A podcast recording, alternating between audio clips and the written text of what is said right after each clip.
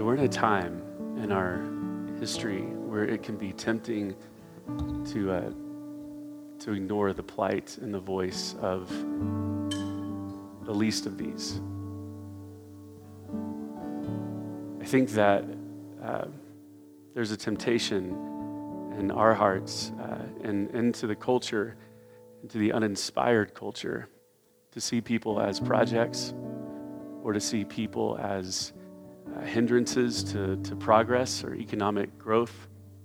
We can see people as pawns to be used for our own power, and we've seen most certainly on both sides of uh, the political spectrum that people are not regarded and honored as people.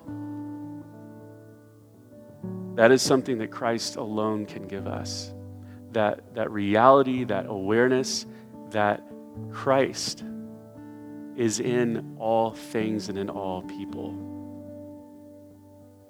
We talked last week in this verse about uh, when we sat with this verse that um, that it just it makes sense, reason that the, the, the one, the benevolent being who holds all things, who created all things, uh, who made people in his image, humanity in his image, would, would want for us to treat each other and to see each other as we are seen by the one who holds us, the one who created us, the one who is responsible for our very existence, our life. And in, these, in this plea, uh, this apocalyptic picture of judgment, you have this plea. that Christ is calling people to do things like provide for each other. Make sure that that, you have enough to eat, enough to drink. Be a community on the earth that draws people in. It doesn't throw them aside, whether they be in prison or whether they be sick. That effort to visit and to draw in. Fellowship, provision, presence. Jesus exhibited everything that Christ is to us, among us, through us, in our world. And what he told those who came after him, what he said about the coming of the Holy Spirit is that you will, by the power of the Holy Spirit, become what I am, the body of Christ. He told his followers the same things that you've seen me do, the same miracles, the same compassion, the same words of healing and restoration that you've seen flow from me will flow from you by the power of the Spirit. It's nothing that you can do on your own. I'm going to do it for you if you open your heart to me. And that's what we've seen in the book of Acts. We've seen the church brilliant and beautiful, unhindered, learning to be that which they are, the body of Christ. And, and I've said several times, it's come up in prayer as we've prayed for this community, that we too are learning to walk as the body of Christ in these times. I love what Olayinka Obasanya said when he was with us. He said, These days are days of grace, that the Spirit of God is drawing us back, calling us to repent, calling us to lament. We say it every Sunday, most Sundays. We confess those things that we have done and that which we have not done. To draw us back into that reality of being the body of Christ on the earth. That's what it's about. It's about this mysterious spiritual act. We talked um, in the podcast and kind of uh, we're, we're just sitting with this going, how can we even begin to grasp what Jesus is saying here? The church has. Because the church in the baptismal covenant, the, it, when you walk through the doors of the church, what the church says to every person that would walk through the door is this Will you seek to serve Christ in all people? That's something that kind of like breaks our evangelical theology apart. Christ is in all people. It didn't say like the redeemed, the moral, the Republicans, the Democrats. It didn't say anything like that. The good looking, the out of shape. There was no qualifications for that for that. It was it was will you seek to serve Christ in all people. And that's all we're left with. That, that's the charge that the church, for hundreds and hundreds of years, has seen fit to, to place in front of every person who would come through the door of the church. Will you seek to serve Christ in all people? You don't get to decide. It's also to say that Christ is somehow present in every human being. That every human being has worth beyond measure.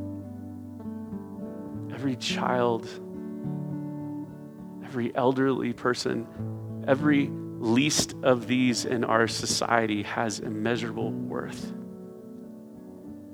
We're called into this, this reality, this way of being, this way of seeing that is supernatural.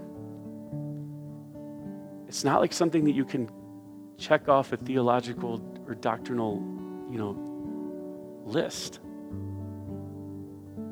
Remember when Nicodemus came to, to Jesus in the, in the dead of night. He came because his heart was being awoken to beauty. He saw Christ in Jesus and he, and he came to Jesus and he said, like, how, you know, how do I get in? I'm like, how do I transfer into, into salvation, into the kingdom of God? And he says, you have to be born again. And then Nicodemus is trying to understand it, you know, with his rational mind. Like, I can't do, I can't be born again. Like, I can't crawl back into my mother's womb, is what he says be born again. And Jesus says to this, he says, he says, How can you not see? You know the law and the prophets. You, you're a man of God. You're a teacher of, of religious law. And how can you not see? And Jesus goes in this whole thing about the Spirit. He says, It's like the wind. You feel the Spirit. You can sense when the Spirit is moving, but you can't tell where the Spirit come, is coming from, where the Spirit's going. Like it's a mystery in a sense. You, you think you see, but you don't see. We see that all throughout the prophets. That the blind would be, that those who think they can see would be made blind, and the blind would then see.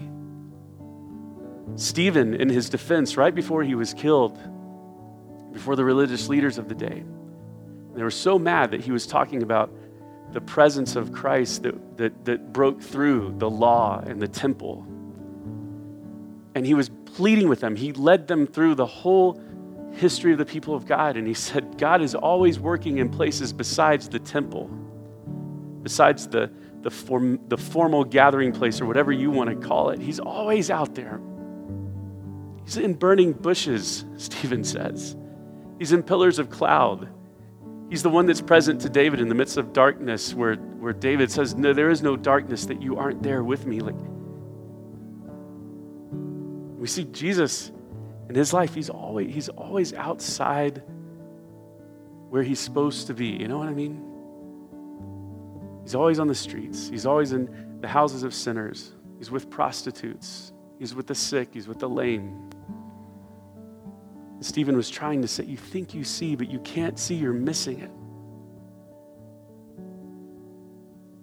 There's this theme throughout all of Scripture. Paul talks about it when he talks about our journey uh, coming into Christ, and he says, You can't, you have to literally have the mind of Christ. You have to have like the mind of Christ in order to see as Christ sees and to perceive as Christ perceives, to be who you really are as the body of Christ. So you hear it again. Lord, when did we ever see you naked? When did we ever see you in prison? When did we see you without food or drink? When did we see you? You see, but you cannot see. Because the reality is, Jesus says to them, when you passed by the least of these, when you left them, when you disregarded them, when you left them hungry, when you left them thirsty, when you left them alone. You were doing that to me. You think you see, but you don't see. I think one of the biggest things, the, the invitation we have as the church in these days is to say, Give me your eyes. That I would see people as you see people. That I would see, though I can't understand it, I can't explain it, but the reality revealed throughout all Scripture from the person of Jesus through Christ in the church, through the prophets, is that Christ indwells every single person. That Christ holds all things together. And our invitation, as it has been through the book of Acts, as it has been as Paul in the epistles to the church, it has been in the prophets, open yourself to the presence of God in you, to Christ among you, in you, through you, that you would see. As we, um, as we've prayed as a leadership, about this community. The thing that we just have fire on and peace on is that we would have the eyes of Christ, that we would have the mind of Christ, that we would have the words of Christ, the ears of that Christ would be our filter, our lens, our everything as we walk through these days. It is so tempting to sell ourselves to some lesser goal of man be it a political agenda, be it a program. And why those things are good and right, and redemption comes through political agendas and programs and, and all that stuff. Those aren't our eyes, and they're not our ears, and they're not our primary, primary ways of perceiving the world and responding to people. It's a mysterious practice, it's a spiritual practice. To come and offer the whole of ourselves and say, Jesus, fill me. Spirit of God, take the whole of who I am, as you said you would. Everyone who knocks, everyone who seeks, everyone who asks receives the Holy Spirit. There's no exceptions. Fill me with your Holy Spirit. That I would see as you see.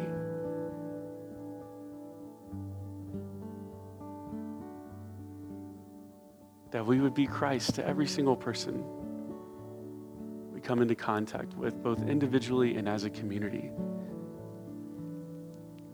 And let that take us on the wildest, most glorious, most beautiful, scariest, risky journey together as a church. Let's do it. This community is truly, truly beautiful. Every single one of you. I think I know like a little bit about most of your stories. And this is what you're about. You're about opening yourself up to the beautiful one. To see Christ among you in every person and everything that you're perfectly held at every moment. So I'm not telling you anything you don't know do, doing my job uh, in exhortation. And we just felt before we take a break for, for Labor Day that we should just be together, open ourselves up together to the wonder and the beauty of Christ and what he says that we are as his body. Amen.